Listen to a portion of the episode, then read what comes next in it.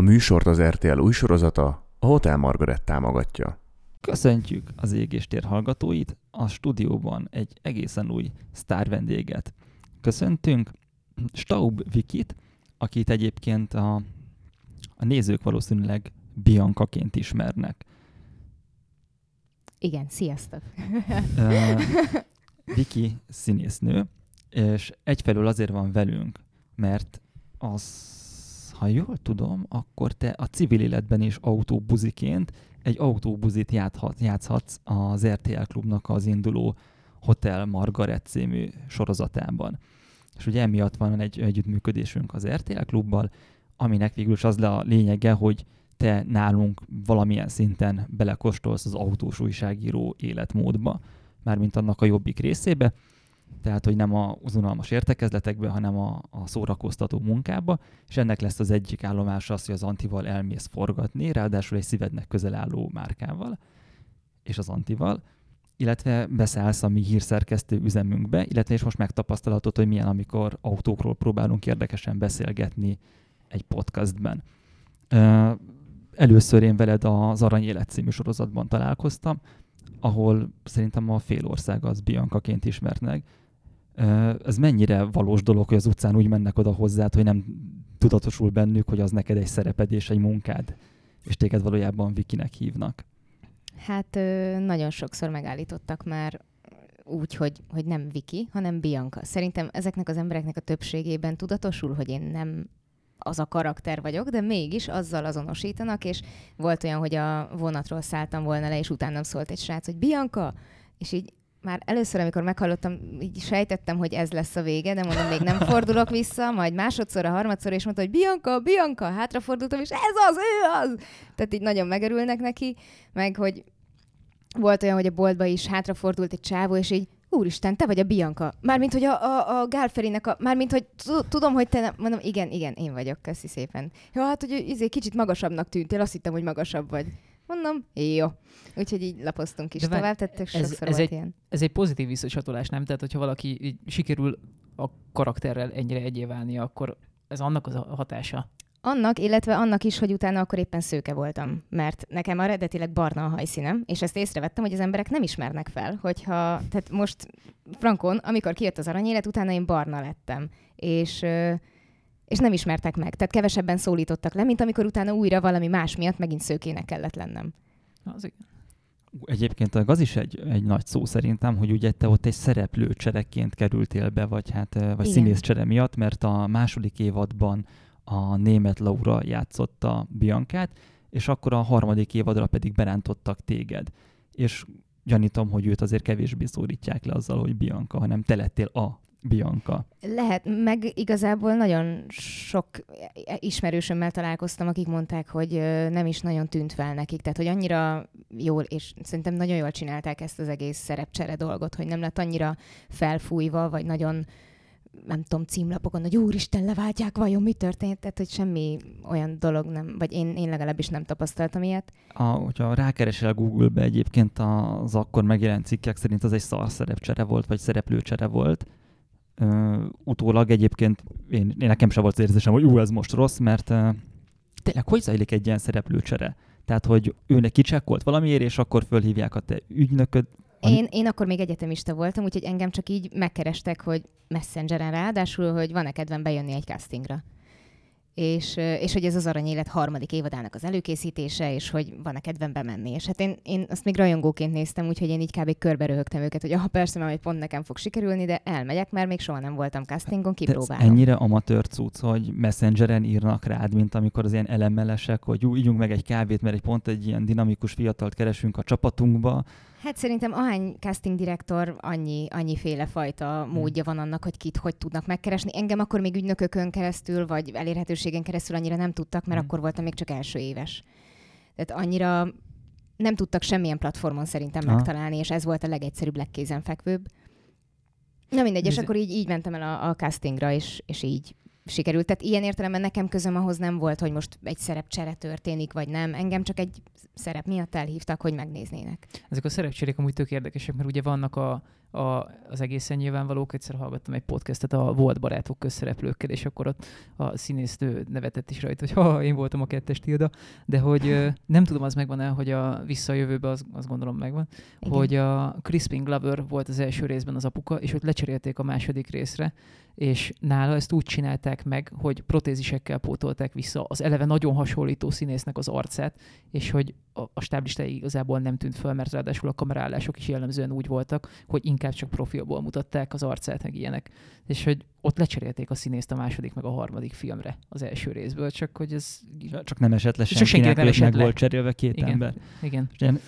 Ilyen színészcsere dologban nekem a Trónok harca jut eszembe, ott volt ebből számolatlan mennyiségben. Például persze, hiszen mindig meghaltak. Hát. De nem, ott ugye színészeket évadról évadra lecseréltek, és közben a karakter futott tovább, tehát ilyen volt a Hegy, ami szerintem mondjuk előnyire vált a karakternek, hogy egy izlandi... Hafthor Julius Björnsson. Ilyen izlandi erőembert beemeltek abba a figurába. Meg volt még egy ilyen másik kardozós csávó nyilván, aki viszont, ahol meg nagyon szerencsétlen jött ki, mert egy teljesen más embertípust húztak be. Nem tudom, hogy ez igazából mi múlik. Én az Arany Életnél teljesen megadom, mert ott szerintem ez egy jól sikerült váltás volt. És neked egyébként meg onnan is indult el igazából a tévés karriered. Mennyire jellemző, hogy egy színészt az egyetemről castingolnak ki, és dobnak be végül is a profi nagypályás mezőnybe? Hát nem tudom. Most erre teljesen őszintén mondom, fogalmam sincs, mert nem nagyon vagyok képbe azzal, hogy mondjuk a kortársaimat hogyan casting. De alapvetően meg... Igen, tehát alapvetően az egyetemre azért hívják az embereket, mert hogy ott nem csak az van, hogy nagyon jó szakemberektől tudunk tanulni, hanem a kapcsolatépítés miatt tök fontos. Tehát, hogy igazából a Színművészeti Egyetemnek ez volt a célja, amikor engem felvettek, meg mindenki ezt súlykolta, hogy amellett, hogy egyébként nagyon jó képzést ad, amellett az a fontos, hogy a kapcsolatokat 5 év alatt ki lehet építeni, és a szakma igazán nagyjaival lehet érintkezni, találkozni, és mindenki felfigyel arra, hogy színmű, oké, és meg folyamatosan figyelik az ottani diákokat. Úgyhogy végül is ez nem annyira... Akkor ez nem egy ilyen, nem olyan, mint amikor, mit tudom én, egy fociban az U16-ból egyből meghívják az embert a válogatottba. Nem. Vagy mondjuk egy olyan példát mondtam akkor, amire... Akkor, mint hogyha ki a Moto 3-ból lép fel a MotoGP-be. Egyből képben vagyunk kíván. Igen. Azt amúgy lehet tudni, hogy színészek között hogy alakul a presztízse ezeknek a szerepeknek, mármint, hogy egy színházi szerep, tehát a színház az igazi megérkezés, vagy amikor kapsz egy tévés, vagy esetleg nagyjátékfilmes, mozifilmes szerepet, vagy az egyéni, preferencia. Én azt gondolom, hogy szerintem ez egyéni, tehát mindenkinek el kell döntenie, hogy mi az, amihez úgy leginkább közel áll az, amit igazán szeretne. Tehát én nagyon sokáig foglalkoztam inkább a színházzal, és nem is gondoltam, hogy valaha eljutok majd oda, hogy mondjuk szinkronizálok, vagy film, hogy... Mert ezen nem csak az múlik, hogy én akarom, hanem sokkal több... Tehát, hogy igen, a rendezőnek, a producernek, mindenki, aki egy filmben dolgozik, nagyon sok mindenen, sok rostán kell átmennem ahhoz. Tehát nem tudok akkor filmszínész lenni, hogyha azt én akarom, ahhoz más is kell. Mondjuk a színház is majdnem ilyen, mindegy, de hogy mindegy. Én azt gondolom, hogy szerintem mindenkinek saját magának kell eldöntenie. Én most éppen a színházat szeretném egy kicsit parkolópályára tenni, mert így besokaltam vele, tehát 11 éves korom óta játszom színházba. Mennyi? Gyerekként kezdtem, 11. És én akkor kezdtem így bele nőni ebbe a feladatba, tehát évről évre nagyobb feladatokat kaptam, egyre több feladatot kaptam, és egyből felvettek érettségi után a színművészetire, akkor ott is állandóan dolgoztunk, gyakorlati időben mentünk ki színházba, és most lett az, hogy ez már egy kicsit sok, 24 éves vagyok, és az életem több mint felét már így színházba töltöttem. Mindjárt beszélünk autókról, de azt esetleg tudod számosítani, hogy neked egy hetedből mennyit viszel és hülyén hangzik, hogy munka, mert nyilván egy szenvedély is, de hogy mennyit töltesz akár próbán, akár előadáson, akár felvételen? Tehát, hogy ez 7 napból mennyit? Vagy egy 8 órás napból mennyit? Tehát, hogy egy 24 órás napból mennyit? Igen. Számosítható az egyáltalán? Nem hiszem. Vagy változó. Én most éppen abban az életszakaszban vagyok, hogy kb. Szarráhajtom magam meló szempontból, tehát ami csak lehet, és ami a csövön kifér. Tehát most elkezdtem az új évet, januárban eddig nem volt olyan nap, hogy ne álltam volna le. Mondjuk most már nem csak színházzal foglalkozok, tehát lett egy civilebb munkám is, de minden nap dolgozom. Tehát vagy az van, hogy le kell menni Nyíregyházára, mert előadás van, vagy felújítunk egy darabot, és ott próbálunk, aztán fel kell utazni, mert szinkronba megyek, aztán itt lesz egy forgatás, itt meg egy reklám, itt meg egy utószinkron, tehát hogy így összerakódik. Hát állandóan ezzel foglalkozom. Most ráfordulva az autókra, mondhatod, hogy leugrasz Nyíregyházára, aztán hát bejössz igen. Az Égéstérbe, ezt mivel teszed? Ezt egy autóval teszem, de nem én vezetek Nyíregyházára. Most ebben az időszakban már sofőrösen visznek? Igen. De hozzánk nem. Már de úgy, hogy nem sofőrrel jöttél. Hozzátok az én csodálatos Mazda 3-as kocsimmal jöttem. De miért egyébként megjár neked sofőr? Nem, ezt úgy értettem, Nyíregyházára úgy mentünk le, hogy többen vagyunk pestiek egy előadásban, akik Pesten élünk, életvitelszerűen, és így... mivel rettenetesen drága lett most az úti költség, ezért úgy, tehát nem egyesével megyünk le autóval, hanem egy autóba beülünk 3-4-en, és akkor úgy megyünk le, és oszlódik a... Egyszer találtátok a telekocsit. Igen. Csak egy szűk körű, tudod. Egy baráti hangulatú. Egyszer beszélgettem a Kovács András Péterrel a Duma Színházból, és ő mondta, hogy náluk van erre egy bejáratott sofőr. Mert hogy nem biztos, hogy mondjuk vezet 3 órát akárhova az ország túlvégébe, és utána nem tud kiállni a színpadra, és ezért azt leül a hátsó ülésen, készül a műsorára. Egyébként a forgatásokon ez szokott lenni, tehát hogy akkor címre jön az autó, és visz, és forgatás végén meghoz haza. Tehát hogy a forgatásnál ez így szokott lenni. A színház az más. Tekintettel rá, hogy a filmszakma az egy elég feszített dolog, ahol nagy pénzek vannak, és szigorú határidők, neked a szerződésedben mondjuk benne van az, hogy mondjuk nem motorozhatsz, vagy bizonyos tevékenységeket nem végezhetsz, mert hogyha összecsukod magad, akkor ott az egész produkció borul. Igen, most a legutóbbi szerződésemnél néztem egy olyat, bár nem igazán tudtam értelmezni, mert nagyon általánosnak gondolom, hogy semmi olyan sportot nem űzhetek, ami veszélyes. Most rohadt könnyű megkerülni, elmentem biciklizni. Igen, tehát hogy valójában akkor ne csináljak semmit, vagy nem tudom, tehát ezen gondolkodtam, hogy mert végül is most ugye... Elmondhatjuk, hogy mit mondtál, hogy mivel fogod tölteni a hétvégédet? Abszolút. Vagy ez most aláteszünk úgy a szerződésednek? Nem, egyáltalán nem, mert vége lett a szerződésnek, mármint ugyan értelemben, hogy most éppen nincs forgatás, tehát nem veszélyeztetek semmilyen produkciót, így ez nem gond, de... Igen. Ezért elmész ejtőernyőzni. Igen, pontosan. És hát az ejtőernyőzés egyébként a focinak statisztikailag a veszélyessége a fociéval vetekedik. A foci az rohadt veszélyes. Nekem eddig többször tört az alkarom, de ebből 2-szer foci miatt. Tehát nekem is, hogy nem tudom. Igen. És ejtőernyőztem, és azt meg az semmi olyan nem lett. Tehát egyértelmű, hogy a foci az veszélyesebb. Igazából azt akarom mondani, hogy igen, szerintem is, de hogy az ejtőernyőzés az egy hogy extrém sport, de valójában meg rengeteg biztonsági eszköz van, ami a biztonságot szolgáltatja, és hogyha az ember nem hülye, és sík hülye, és úgy megy neki, hogy akkor csináljuk, és nem gondolkodik, akkor... De várj, te tandemugrasz, vagy már megvan a képesítésed, és nem, már szólóban? Nem, egyet ugrottam tandemmel eddig, ami mármint, hogy én nem csináltam semmit, csak ott rá voltál kötve valaki hasára. Igen, és azóta meg szélcsatornába járok, hogy a szélben való közlekedést gyakoroljam, tehát ez a szabadesés szimulátor, ami kint van Csepelen, a Skyward. Nagyon jó. Imádom. Fantasztikus. És milyen megerőltető amúgy. Abszolút, de nagyon jó, igen. A szabadesés, az a csatorna, az igazából nem dagadt embereknek jó, mert nekik nagyobb a felület, amin alá tud. Csak nekik jó. De igazából meg a súlyuk is nagyobb. De hogy mondjam, hogyha egy szálkás, vékonyizmos vagy, akkor a sűrűséged nagyobb, mint egy ilyen lebegő palacsintának. Igen, ezért a kezelő kevesebb szelet ad be. Aha. Tehát ő irányítja, hogy mi ez a szél. Én például most ez az a civilebb munka, amit így elkezdtem csinálgatni, hogy ülök bent és kezelem a szélgépet, hogy akkor most kinek mennyi, tehát ránézésre, milyen magas, milyen ruhában van, mekkora a felülete annak az embernek, körülbelül 40% oké, és aztán majd az oktató jelez, hogy hát ez sok, ez kevés, és akkor hogy kell. Rendkívül meg lehet szivatni ezzel embereket. Igen. Na, pont ezen gondolkoztam, hogy fölragasztod a plafonra, hogy nem jött. Persze. Mikor bejött, nem köszönt, ez itt a potméter kis köcsög. De várjál, akkor ez egy civil életbeli szenvedély. Igen. Tehát nem szerepre készülsz? Nem, egyáltalán nem. Amúgy meg nagyon szívesen lennék olyan, mint Tom Cruise. Tehát most pont ezen gondolkodtam, olyan értelemben. Szientológus? Abszolút. Alacsony? Az vagyok, kösz. Jó, de nem, Tom Cruise alacsony. Igen, nem, úgy értettem, hogy engem most elkezdett foglalkoztatni az, hogy ilyen...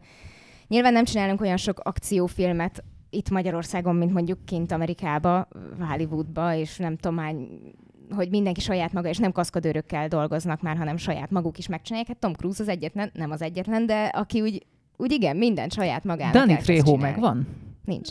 a nagyon rossz arcú mexikói, ilyen ragyás arcú, hosszú hajú, mindig egy macsétével rohangál. És ő fejtette ki egyszer erről a véleményét, hogy figyelj, én egy színész vagyok, nekem az a munkám, hogy kimenjek és előadjak. A kaszkadőrnek az a munkája, hogy elvégezze a helyetemi veszélyes, mert ha én összetöröm magam, akkor több száz ember marad munkanélkül, ameddig én gyógyulgatok. Tehát, hogy egy kerekperec kimondta, hogy szerinte az a színész, aki ezeket bevállalja és kockáztatja a produkciót, az igazából hülye. Mert hogy ez csak egy... Ő a Dani Trejo. Ó, tökre megvan, persze, csak a névekkel néha bajba vagyok. És akkor meg ott van mondjuk a Patrick Swayze, aki a Holdpont című filmben volt a Kianu Reeves-szel, aki pontosan. Szerepe szerint ejtőernyős volt, meg szörfös, és hogy ő akkor ugrott először a produkció miatt, elvitték ejtőernyőzni, és utána annyira rácsúszott az ejtőernyőzésre, hogy nem tudták biztosítani. Tehát nem találtak olyan biztosítótársaságot, amelyik biztosította a filmre, mert hogy mindent ő akart csinálni, és azóta is ejtőernyőzik. Én arra tippelek, hogy ő nem csak az ejtőernyőzésre csúszott rá. Jó, hát na most. Nem. Ezzel igazából úgy vagyok, hogy persze értem én ezt, hogy a kaszkadőr csinálja meg, ami nagyon veszélyes, de... Ne érts félre, figyelj, én imádom. Én csak azt mondom, hogy nekem ez például tökre szenvedélyem, és szeretném tudni és jól csinálni. Nyilván én sem engednék, nem tudom, hogyha rendező lennék, én sem engednék oda minden hülyét. Azt mondani, hogy jó, persze, ejtőernyőzés, igen, akkor csináld ebbe a filmbe. Tehát, hogy azért ennyire... Na mindegy, de én vágyom arra, hogy olyan lehessek, mondjuk, mint Tom Cruise, aki azt mondja, hogy figyelj, most leállunk egy kicsit, mert megtanulok, mit tudom én, vadászgépet vezetni, és akkor én csinálom a felvételeket. Jó, nem engedték neki. Nem, most ugye csúszik most már másfél éve az új Top Gun, a Maverick. Igen. Gyerekkorom egyik kedvenc filmje volt az első, nem tudom miért, egyik nap újra néztem, és annyira bugyuta, hogy vörös volt a fejem végig a szekunder szégyentől, mindegy, de a repülők nagyon jó benne. Szóval, hogy nem engedték neki, hogy repülőt vezessen a másodikba. Igen. Pedig ha valami, akkor az annál följebb hova? Azt mondtad, hogy a Mazda a gyengéd. Igen. És amikor megtudtad, hogy az Antinak az MX-5 a gyengéje, akkor neked felcsillant a szemed. És ugye mi az Antit azzal szoktuk az égéstérben leinteni, hogy már unjuk az MX-5-ös témákat, de most én szabadjára engedném ezt a dolgot. Volt valaha MX-5-öd? Nem. Nem, de ültem benne, és az egyik barátomnak volt, és... Sőt, két ismerősömnek is volt egy gyönyörű szép, mind a kettőnek egy gyönyörű szép kék MX-5-öse, de nem a legrégebbi, nem a legújabb, hanem pont ami a közepén van. Hát vagy a kék, akkor az valószínűleg egy anniversary, az NB-ből a 10 éves évfordulós modell, mert annak volt egy ilyen jellegzetes kék. A kígyó szemű. Igen, ami úgy néz ki, mint a Vipernek a rosszul sikerült kistesója. És az amúgy azért, mert az a tervezős rác, aki dolgozott a Viperen, utána ő rajzolta a benne volt abban a csapatban, amelyik rajzolta a második MX-5-öt, és tényleg, hogyha egy Vipert ott adsz egy MX-5 mellé, akkor tényleg egy ilyen Danny DeVito meg Schwarzenegger az Y-ből. Tehát akkor azt jelenti, hogy nincs semmi közük egymáshoz, hogyha meg akarom fejteni a költői képedet. 4 kereke van, 2 ajtaja vágott. De akkor igazából az előtt... Mi is hasonlítunk. De nem. De elvileg ott az lenne a lényeg, hogy akkor humonyorogva belelátod az egyiket a másikba. Igen. Nagyjából igen. Na mindegy. De hogy... Jó, azt hittem, hogy még hozzáfűzöl valamit. Nem, ennek a sztorinak nincs tanulja. Kedden mondtad a veszélyes dolgokat, most szóba kerültek az autók, és azt elejtetted adás előtt, hogy te gyakorlott autóbalesetező vagy. Hát, ha nem is gyakorlott, de hát amúgy... Igen, most és most már tudjuk is, hogy miért küldenek érted sofőrt. Nem. Nem olyan rég szereztem meg egyébként a jogosítványomat. Jogosítvány megszerzése előtt 2 balesetem volt. Az egyik biciklivel történt. Én úgy fogalmaznám meg, hogy én ütöttem el az autót, csak ő volt az erősebb és a nagyobb.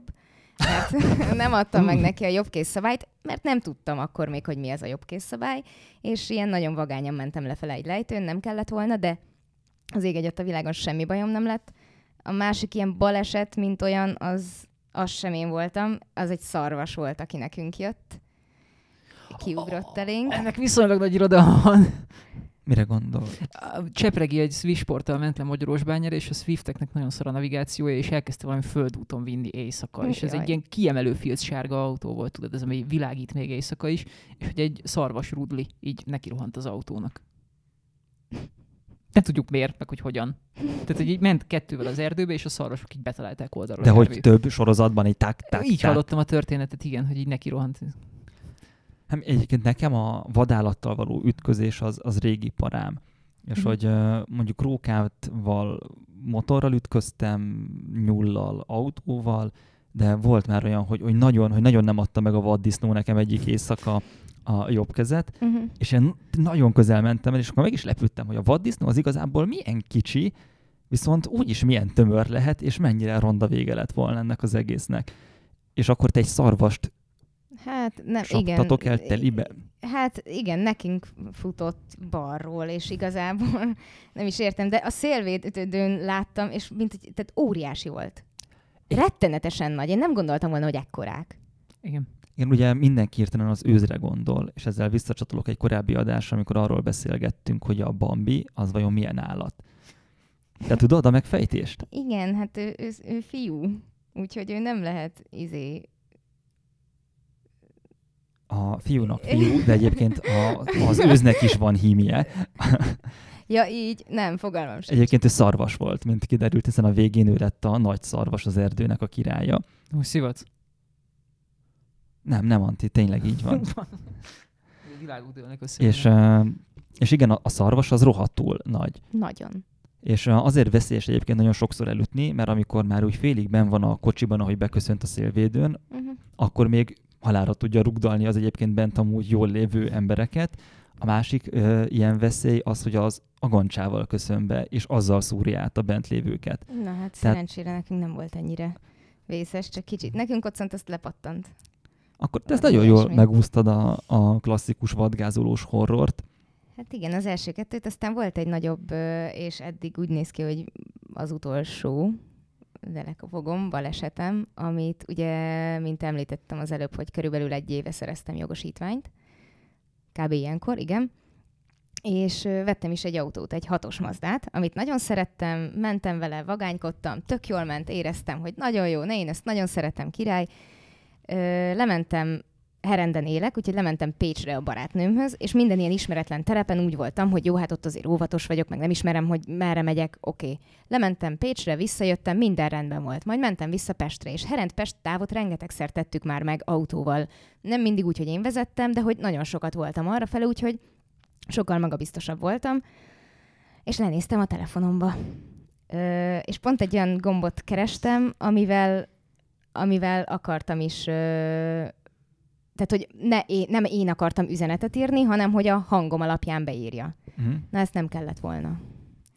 Úgyhogy ott volt egy kis baleset. Szerencsére csak én sérültem, senki másnak nem, és minden. Tehát, hogy leestél az útról magyarul az alatt, az idő alatt még nem odafigyeltél? Hát kicsit lecsúsztam, és utána igazából az volt a rossz, vagy az volt a hiba benne, amit csináltam, hogy, és a rutintalanságomból is fakadt, hogy visszarántottam a kormányt, és akkor kezdett el az autó így kicsit kacsázni, és végül szemből is szalagkorlátnak a oldalát is, meg a jobb hátulját. Tehát a bal oldala maradt épp. Hát akkor ez egy ilyen kombinált. Szépen körbetörtem. Ezt akarom, hogy teljes munkát végeztél, nem csak így leestél az útról, hanem előtte még egy kis kígyókergetés. Igen.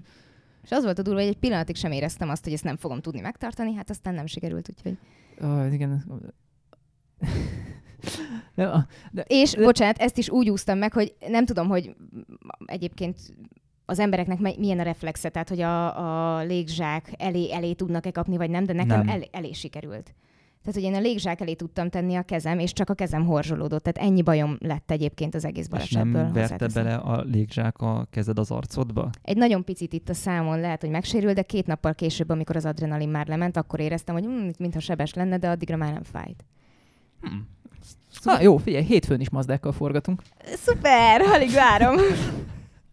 Csak azok kicsit gyorsabbak lesznek. Na mindegy. Egyébként visszatérve az autós szerepedre, ugye ebben a sorozatban ez egy krimi lesz, amiben te egy autós influencert fogsz játszani. Így igaz.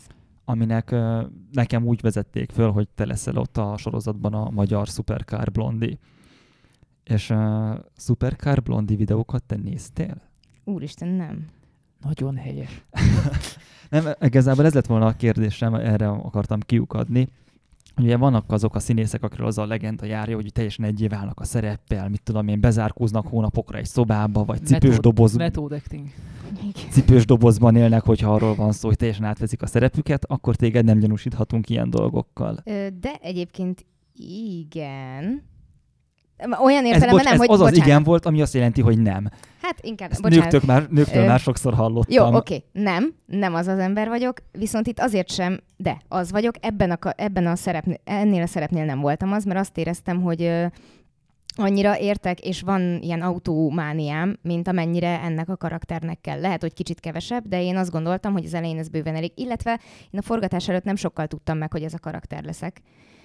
Bármint, hogy nem egy másik, hanem hogy ez a karakter leszek, és nagyon kevés időm lett volna felkészülni arra, hogy mindent átlássak. Úgyhogy nekem az első 2 nap forgatás az így nagyon vakonment, és nagyon bíznom kellett a többiekben, meg a rendezőkben, akik segítettek abban, hogy hogyan induljak el ezen az úton. Úgyhogy az elején nekem körülbelül 1 héttel a forgatás kezdés előtt tudtam meg, hogy pontosan ez a karakter lesz. Ez a szakmában standard dolog, hogy az utolsó pillanatban mondják meg, hogy te neked nem. Mi lesz a dolgod? Nem, ez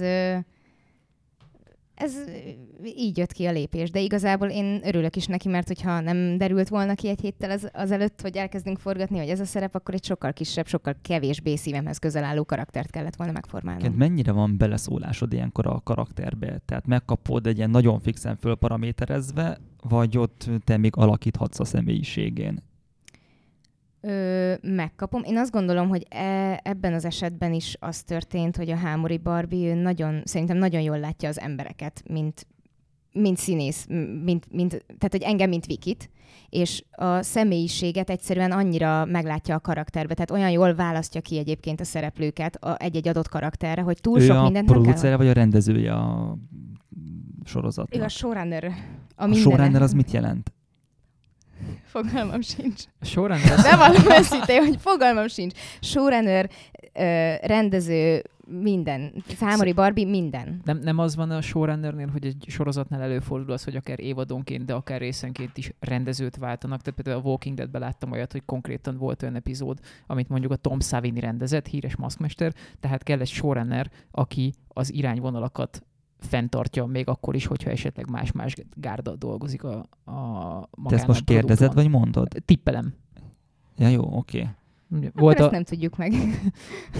De van egyébként, mert ugye több rendező is dolgozik a sorozaton, meg több író is dolgozik, és ugye a Barbie az, aki így alapvetően az egésznek, a karaktereknek a nagy ívét, azt, hogy így kb. Mi és hova jusson el a történet, azt ő találja ki, és ő a kitalálója ezeknek a történeteknek. A Wikipédia azt mondja, hogy alkotó per rendező a sorozatnál. Igen. Hát akkor nevezhetjük a sorozat atyának ilyenkor. Sorozat anyjának. Igen. Bocsánat, igen. Igen, igen. Amúgy hagyd legyen már egy nekem is. Tehát amikor készülsz egy szerepre, nem csak erre a szerepre, hanem bármilyen szerepre, amikor mondjuk reprezentálnod kell valamilyen szubkultúrát, vagy most konkrétan egy influencert, akkor megnézel ilyen mainstream termékeket, ahol ilyen emberek vannak, mint mondjuk egy Supercar Blondie, de mondjuk nem feltétlen hiteles reprezentáció, csak az emberek ezt ismerik, vagy megnézed a valódi tartalomelőállítókat, vagy megnézed a valódi szereplőit ennek a kultúrkörnek, amiket meg mondjuk esetleg a nézők nem annyira ismernek. Tehát, hogy... Én azt pártolom, hogy mindent is. Tehát, hogy minél többet tudok egy adott dologról, annál szabadabban tudok én is dolgozni a forgatáson. Tehát minél inkább megnézem azt is, amit a nézők kevésbé ismernek, vagy akiket a nézők jobban ismernek. Tehát, hogy mindenfélét megpróbálok ilyenkor mindennek utána menni, hogy a lehető legtöbb szabadságom meg legyen abba, és tudjak bárhova menni. És most így konkrétan rá tudsz bökni valakire, vagy valakikre, vagy valamire, amiből készültél? Nem. Akár médiatermékekre? Nem, mert ebben az esetben ez nem így történt. Tehát alapvetően én így szoktam dolgozni, viszont ebben az esetben nem így történt, hanem az én személyiségem, amit a Barbie jól látott, hogy tehát hozzám közel áll, ez a stílus is, amit ez a karakter az Alexahoz, illetve az autókhoz való mánia. Tehát volt egy olyan jelenet, hogy egy BMW Z4-ről kellett magyarázni. Most nem tudom, hogy ezzel mennyire spoilerezek, vagy nem spoilerezek, de igazából ez nem is spoilerezésnek tűnik, tehát be kellett mutatni, hogy mennyire is ért az autókhoz. És volt egy szöveg, amiben le volt írva, hogy mi micsoda. Na, amikor én erre először ránéztem, hogy hány hengeres, nem tudom milyen, tök mindegy, nem értettem. Vagy hát egyébként nagyon sok részt, 80%-át értettem, a maradék 20%-ot, amit nem értettem, hogy ez egyébként pontosan mit is csinál, azzal kapcsolatban a bátyámat hívtam fel, vagy utána néztem a neten, hogy akkor jobban képbe legyek egy adott dologgal, hogy amit mondok, azt egyébként értsem is. És egyébként nagyon sok mindent, ezért sem néztem annyira utána ezeknek az autós influencereknek, mert annyira, tehát én akartam benne megtalálni ezt. egyébként megnéztem most az Instagramodat, hogy mennyire vagy jó influencer. Egyáltalán az Instagramod nem. Alapján egy csapnivaló influencer vagy, egy darab szponzorált posztot, meg nem tudom, eheti kedvenc arckrémedet, meg semmilyet nem találtam, hanem... Úgy, figyelj, hát kimegy az első évad, autókkal fogják megtalálni. Hát nagyon remélem egyébként, de nem, tehát kicsit rosszul vagyok az influencerektől. Le a kalappal a munkájuk előtt, és nem akarom becsmérelni őket, de én... Az minőségi, kérlek mutasd a kamerába is. Ez egy minőségi macska tartalom. Mamusznak néztem amúgy, de nagyon adja. Annyira cuki ez a macska, imádom. Igen, szóval, a szerkesztőségben hogy én nem, a kisállattartás az... Influencerek, hát egy kicsit így, na mindegy.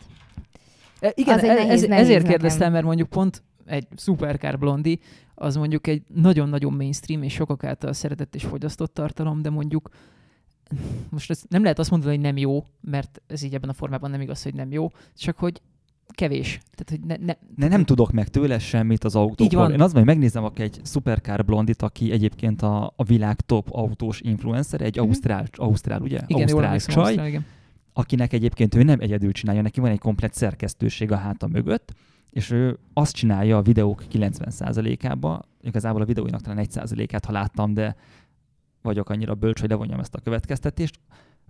Ez egy autó, nézzétek! Wow! Kívülről van külseje. Wow! Beülök, belül a belseje van. Wow! És itt van benne egy motor, érted, amivel megy. Wow!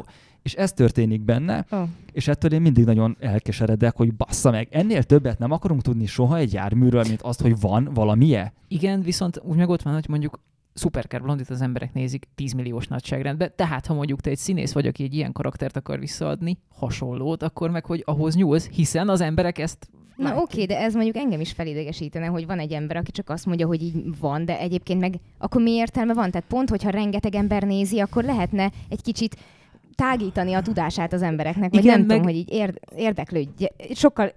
a lehetőségek. Tehát, hogy olyan autókhoz fér hozzá, amihez mondjuk még, mit tudom én, Jeremy Clarkson vagy Chris Harris sem, és akkor azt nem mondjuk van azért, belseje, de van motorja. De azért fér hozzá, mert ő azt fogja mondani, hogy van külseje, és van belseje, és váó, mikor Jeremy Clarkson azt mondaná, hogy van külseje, de az úgy néz ki, mint egy elütött mennyit, belül pedig olyan unalmas... A szaga is olyan.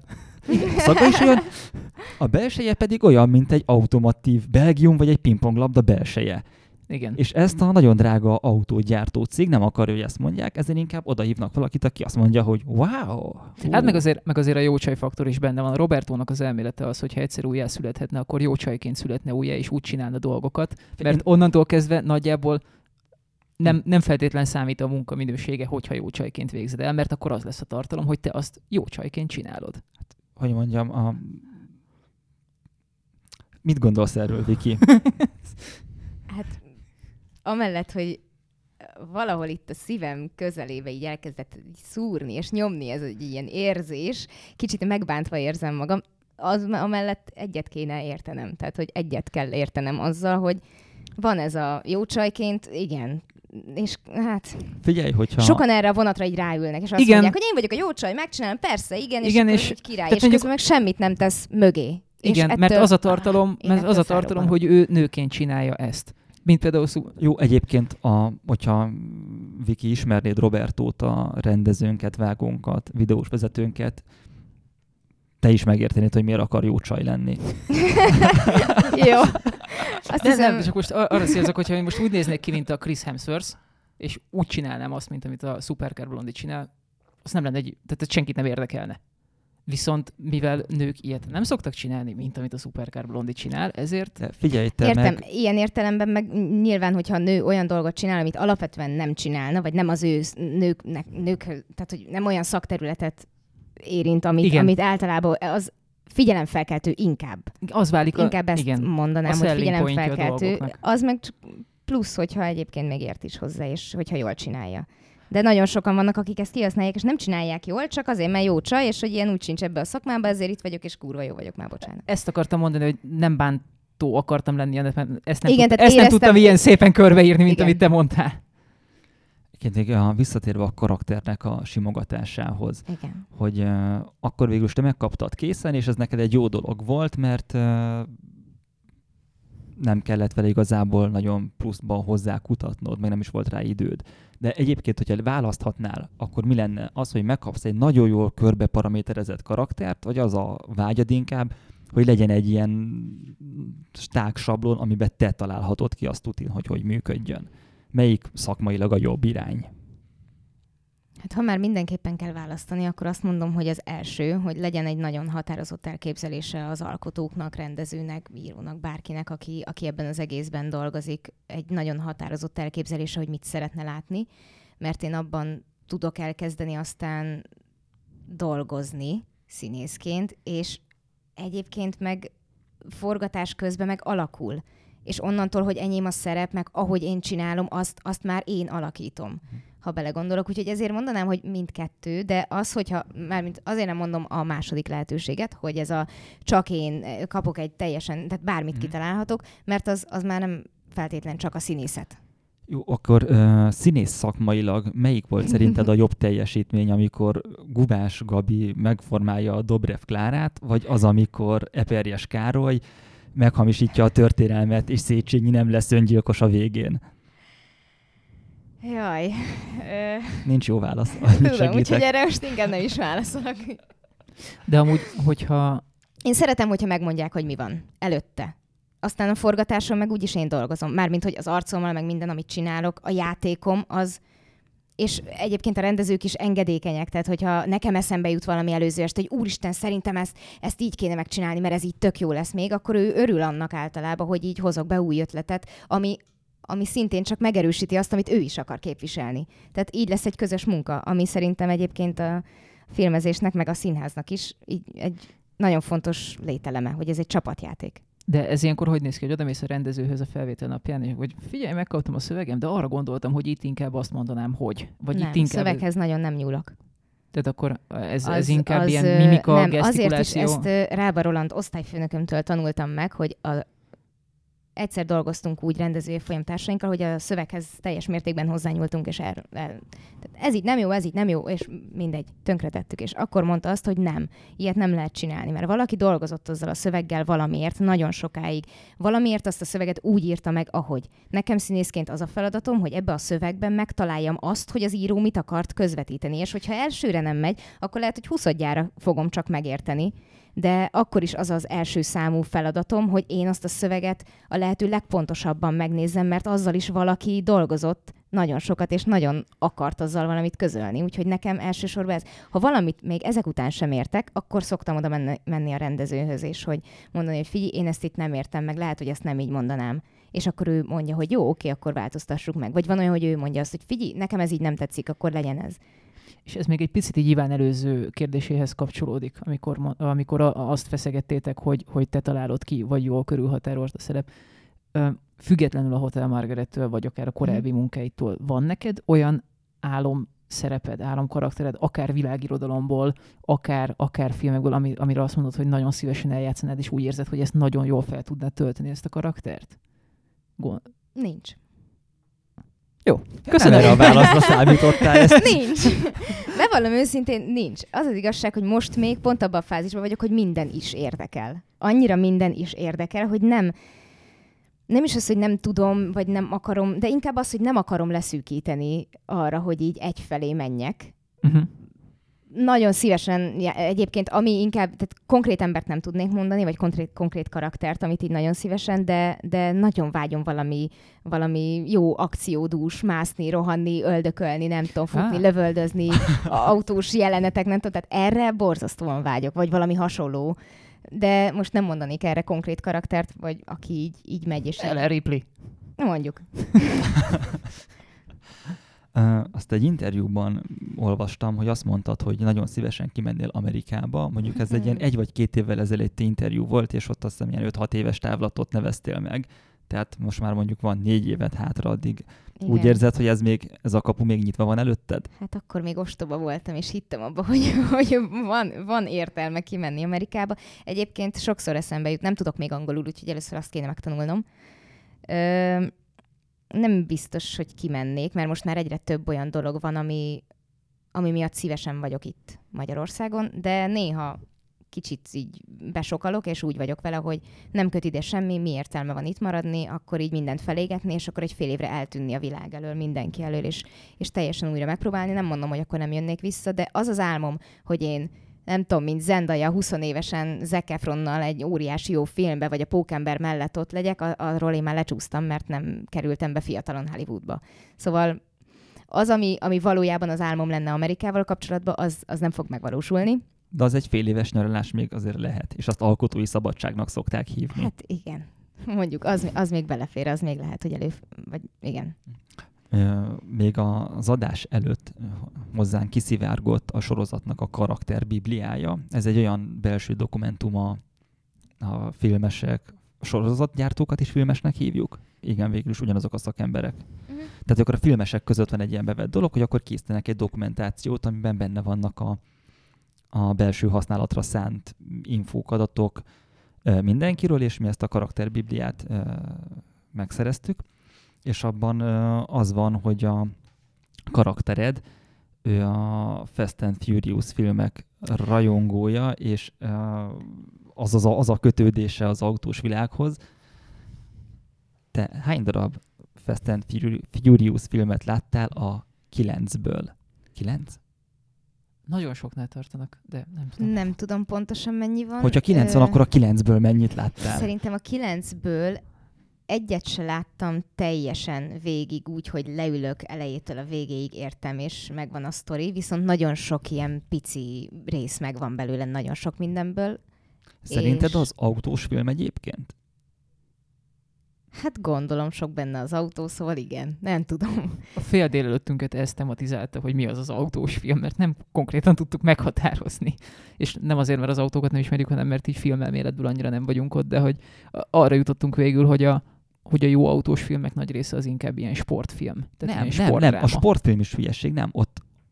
Ott van egy jó film, amiben vannak autók. Az emberek meg, akik az autós film miatt rinyálnak, mint ahogy te kezdted a délelőttünket tematizáló beszélgetést, hogy te valamiért az autókat akarnád főszerepbe. Van olyan is, a Verdák című film, a Disney-nél baszki. Az autós film, annál autósabb film nincs, és az egyébként jó is. Jó, de mondjuk az Aszfalt királyai az autós filmnek számít? Az melyik az Aszfalt Ford király? V. Ferrari. Nem, az egy határozottan jó történelmi dráma. Tehát, hogy valós eseményeket feldolgozó rendes drámai film. De nem tudnád még oda tenni a kis, hogy egyébként még az autós film kategóriába is belefér? De igazából rájöttünk, hogy semmi nem fér bele az autós film kategóriába. De a Verdák, ezt most megfejtettem. A Verdák, igen. De ott autók a színészek. Hát mit akarsz többet? Annál hogy lehet valami autós filmesebb? De például az, amikor az állatos film, akkor az Oroszlán király az állatos film. Madagaszkár. Az egy állatos film. Igen, az de az Oroszlán király is egy állatos film, nem? De hogy nem az állatságról szól, hanem arról szól, hogy az technikailag egy királydráma. Így van, egy a Hamlet. Azt hiszem, az Oroszlán király maga, nem? Nem, szerintem a Hamletnek ugye az volt most sajnos belementünk iszonyat kontár módjára a teszek területedbe. Ugye a Hamletnek az igazából az egy klasszikus krimi, hiszen meghal a király, a nagybátyja lép a helyébe, viszont a trónnak az igazi birtokosa, Hamlet, nem tudja, hogy mi történt. Tehát neki először van egy oknyomozása. És így tudta. És igen. Ő konspirál, baszki. Konspirál. És Színba meg végignézte, ahogy lehagyják az apját a szikláról. Ott kész helyzet van. Tehát az egy sokkal primitívebb sztori, mint a Hamlet. Ráadásul ugye a Hamletben ott még a csajt is beáldozza a siker érdekében, a nyomozás sikeréért. Tényleg. Az Oféliát, aki bánatában öngyilkos lesz. Így van, és az Oroszlán királyban meg még a csajt is megszerzi a végén. Igen, tehát, hogy az... Mert az Disney. Egy... Igen, mondjuk a Disney elég sokszor felvizezi. De egyébként a Fast and Furious-re visszatérve, most nem is olyan rég volt egy animációs mesefilm, amit csináltak, vagy ilyen sorozat. Igazából és a végére tulajdonképpen mindaz.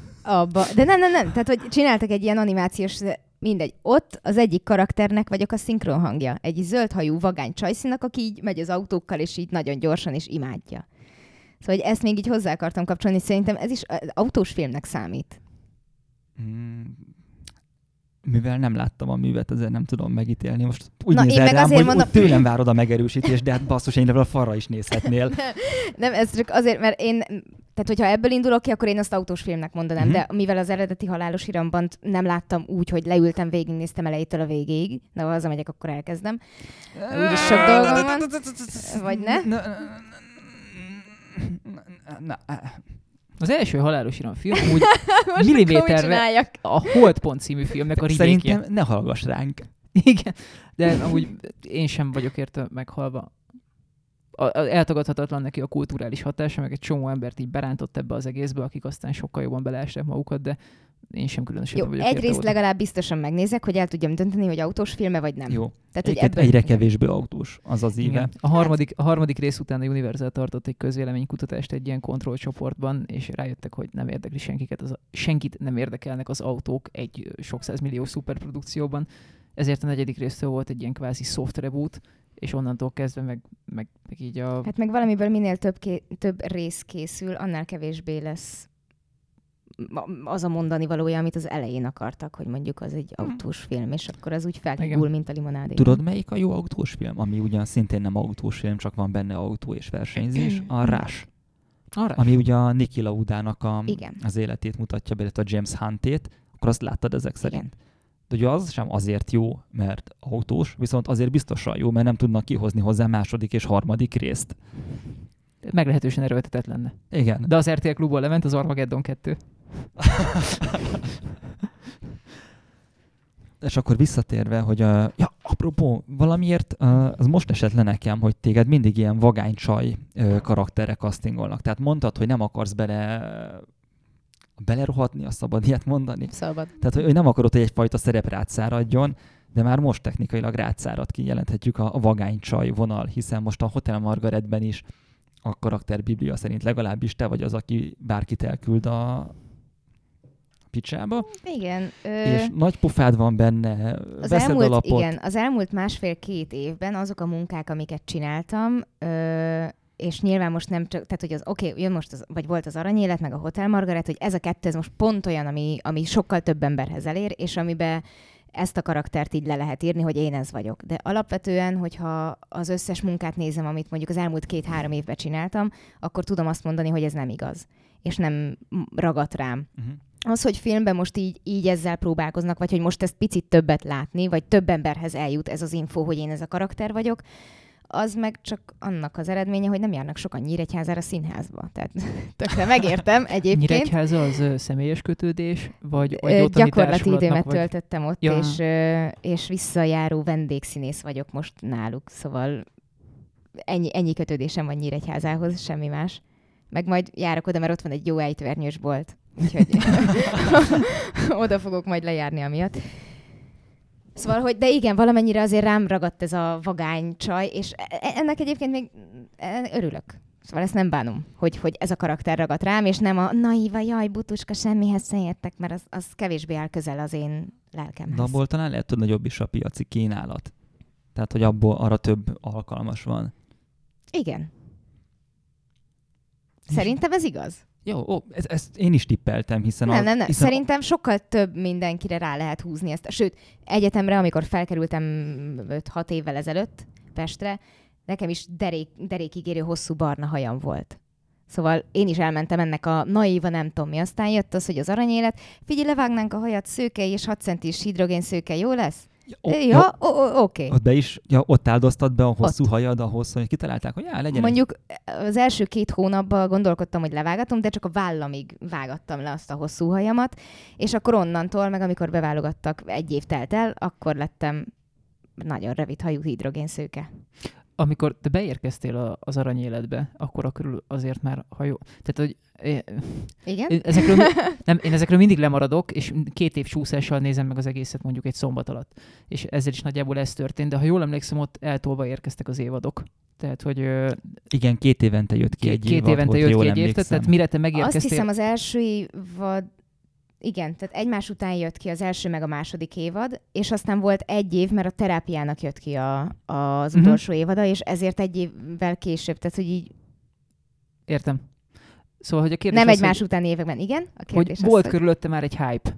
Tehát, hogy egy ilyen bejáratott dologba érkeztél, amiben volt egy összeszokott csapat, és te félig meddig, hát nem új karakter, hanem mint új szereplő, új munkatárs megérkeztél vele. Ez ilyenkor inkább feszélyez, vagy ilyenkor így segít? Vagy ez milyen érzés megérkezni egy... Nem tudom, mivel az első forgatáson vettem részt, meg az első ilyen filmes dolog, ezért, hogy ez abszolút be voltam szarva, se tudtam, hogy mit csinálok.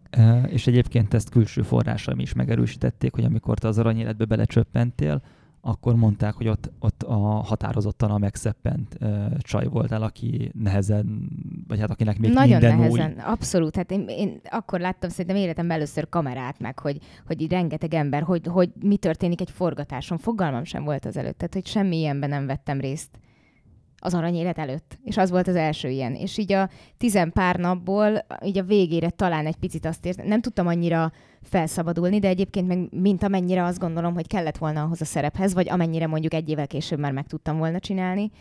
De egyébként meg a közeg meg nagyon befogadó volt, és mindenki nagyon alám tette azt, hogy így segítenek, ott vannak, és érezzem magam biztonságban, úgyhogy az így jó volt. A jövő heti forgatásra, amit az Antival fogsz művelni, arra készülsz? Vagy oda ugyanúgy mész, mint a Hotel Margaret forgatására, hogy majd lesz egyébként valahogy? Egyébként ezen gondolkozom. Lehet, hogy majd dobókockával dobok, és hogyha páros szám készülök, ha páratlan, akkor így ahogy esik, úgy puffan, nem tudom. Anti egyre boldogabb. Ja, nem, én egyébként gondoltam rá, hogy már meg is van, hogy milyen... Szóval volt egy gondolatom, hogy készülök, és hogy mivel és hogyan, úgyhogy majd nem tudom. Spoilerezzünk már egy picit, Anti. Elmondod, hogy milyen autókat szerveztél le? Meglepő módon japán autókat. Yeah! Erre senki nem számított. Nem, most, bocsáss meg, most már úgy megvoltak ugye az elmúlt néhány évben a híres és érdekes japán sportautók, ilyen Skyline-ok, Supra, NSX-ek, minden franc, de az RX-7 mindig kimaradt, aminek leginkább azért van, mert nem nagyon van működő RX-7. Tehát beszéltem egy szerelővel, aki azt mondta, hogy hát 10 darabról tud az országban, aminek van forgalmia és járóképes. Ebből én fölhívtam 6-ot, azt hiszem, és mind a 6 szét volt szedve. Ilyen vagy tuning, vagy karbantartás, vagy egyéb okokból. Tehát a tél az amúgy is az autóépítésnek az időszaka. Igen, de mondjuk RX-8 az meg így lett. Na mindegy. És azt hiszem a 7. autó lett az, amelyik összejött. És ez az az autó, amikor megjelent az RX-8 2000-kevésbe, Winkler meg Karotta ezzel az RX-7-tel hasonlította össze az akkori új RX-8-at. Az mekkora! Így van. Folytonosságban, ilyen 20 év távlatában. Szóval, hogy a RX-7 FD3S, az utolsó, a csúcs van kell, a mindennek a teteje, az aranykor, az lesz benne, meg a van kell korszakot lezáró RX-8. És mivel Viki mondta, hogy őt amúgy az RX-8 érdekli. Ja, majdnem vettem. Igen, ezért miért csak majdnem? Mert végül rájöttem, hogy sokkal többől a macera, mint a 3-as Mazdával, vagy a 6-ossal. De neked teljesen akkor csak a Mazda volt a radarodon? Tehát nem gondolkodtál arra, hogy veszel egy jó kis csapatos BMW-t? Nem, BMW-n is gondolkodtam, de bátyám azt mondta, hogy ha hazaviszem, akkor felgyújtja, úgyhogy nem vihettem az a BMW-t, azt mondta, hogy az nem szabad. De nem, nagynénémnek a férje autószerelő, és ő ajánlotta a Mazda 323 FBA, azt hiszem, ez az autója van, amit így fel lehet így tuningolgatni. Jól mondtam a számokat, ugye? Csak azon gondolkozom, hogy a kockás vagy a gömbölyű? Gömbölyű. A Váji Pista. De az már mostanra elrohadt az összes. Ó, szerintem az már akkor is. De ő, tehát, hogy így csinálgatja meg mindegy, és ő mondta, hogy Mazda, az egy jó autó, meg hogy nézd már, meg hát 20 éves, ezt úgy megy a klímája, meg a minden. Mondom, jó, hát akkor ez a Mazda nem is olyan rossz, és elkezdtem autókat nézegetni. Mindenfélét, mindent megnéztem. Van 1-2 márka, amitől így abszolút heróton van. Tehát francia autón biztos, hogy nem lesz, nem tudom miért, de egyszerűen így nem. Meg van 1 pár autó, ami így azt mondom, hogy nem. De mindennek utána néztem, mindenre nyitott voltam. A hallgatók a fikázást szeretik. Meg a konkrétumokat. Ja, tehát akkor mondja konkrétumokat. Igen, persze. Csak a konkrétumok érdekesek. Hát jó, de Citroenem tuti nem lesz. Attól egyszerűen, meg a, nem tudom, attól hány ingerem van. Olyan rondán is néz ki. Meg olyan fura az. A Skodával egy bajom van, egyébként tök jó lenne, de a belseje egy picit régebbinek tűnik nekem, mint amennyire a külseje fel van újítva az ilyen újabbaknál, vagy hogy jobban néz ki. De nem tetszik az a kurva embléma.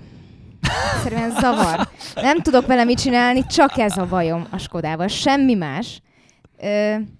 És hát maradt a Mazda, aminek így elkezdtem utána. Én nem vágom nagyon az autókat, ezt aláírom, de szerintem a franciákon, a Skodán és a Mazdán kívül még van spektrum a világban. Okay, a Volvókat nézegettem, de az egy drágább kategória, vagy hát annak gondolom, így a szervizeléséből, meg mindenből kiindulom. Fiatal vagy még a Volvóhoz.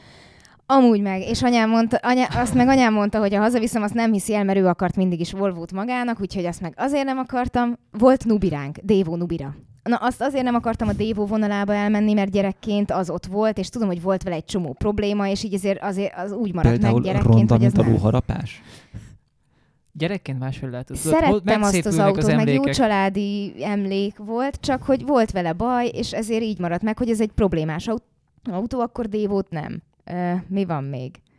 Nagyon sok. Van a BMW, a Mercedes, és melyik a másik ilyen... Az Audira gondol Audi, szerintem. Igen, tehát hogy ez a három, ez olyan, hogy mindegyik jó autó, meg szépek, meg nem tudom, meg beleszerettem mindegyiknél valamelyik típusba, de sokkal drágább, mint mondjuk a Mazda. Ez nem teljesen megáll. Ugye, nézd, én mondjuk sose vennék magamnak Mazdát. Hiszen eddig még csak kétszer csináltál ilyet. Másfélszer, de nem egy darab Mazdán voltam úgy, nem, tehát hogy én nem vennék magamnak járós autónak Mazdát, mert nem akarom a lakatost fölvenni a családi barátok. De igazából könyvét. Az is van, hogy a Mazdánál mondták azt, hogy a mi az, ami nem a kaszni, hanem a másik. A motor? Köszönöm.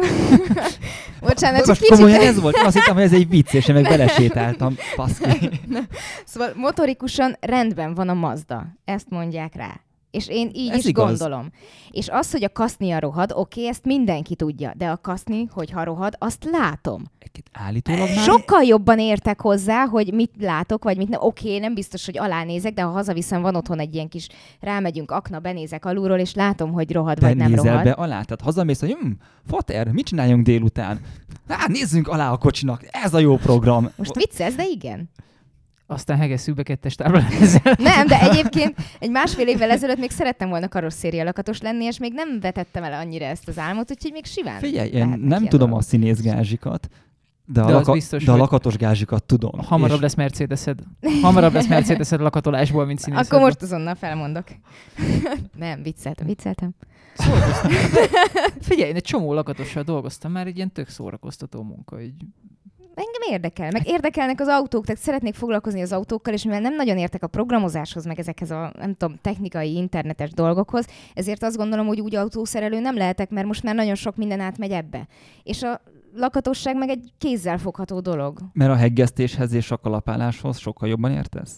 Nem, de sokkal akkor hamarabb... Akkor mi a különbség? De azt gondolom, hogy sokkal hamarabb eljut az agyamig, hogy mit kell hegeszteni, jó, meg mondjuk... a kalapáccsal, meg nem tudom mit csinálni, mint az, hogy most milyen számot hova üssek. Tehát, hogy... Érted?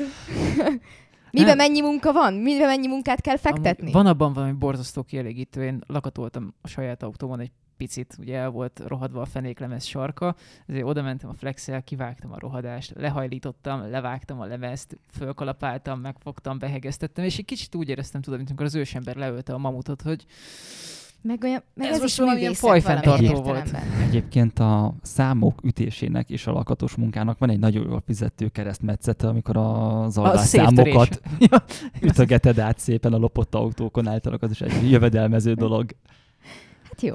Egyébként most hál' Istennek nem teszek senkire terhelő vallomást, de hogy a családomban régen a Renault 4-eseket nagyon szerették, és a Renault 4-esnek volt a vászszáma, popszegecsel vagy szegecsel rögzítve a karosszériára, és ezeknél teljesen bevett volt az, hogy ha elpusztult a Renault 4-esed, lefúrtad azt a kis plakettet, amin a szám volt, és akkor csak simán átraktad a másikra.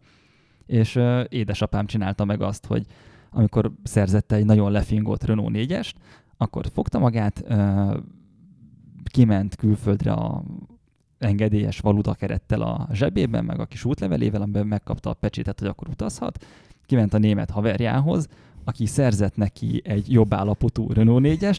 Ott a kertben, amit úgy fizettek ki, hogy az volt a feltétel, hogy fateromnak szamizdatokat kellett átcsempészni a Jugoszlávián keresztül, amivel ilyen rendszerellenes szamizdatokat aztán azt ki kellett szórni, nem tudom, különböző helyeken. Akkor ott fogták egy hátsó kertben, lefúrták a plakettet, áttették a másik Renault-ra, a szamizdatokat elrejtették az autók üregeibe, átcsempészték a határon, és akkor így lett akkor a rendszerváltás előtt a családnak egy jobb állapotú Renault 4-ese. És nem csak államellenes bűncselekményeket hajtott végre, hanem hamisítást is. Azért meséltem el viszonylag nyugodtan, mert már édesapám... 50 éve, 40 éve történt. Hát meg már édesapám sem ér, úgyhogy innentől kezdve így nem terelem, vagy nem kerül bajba.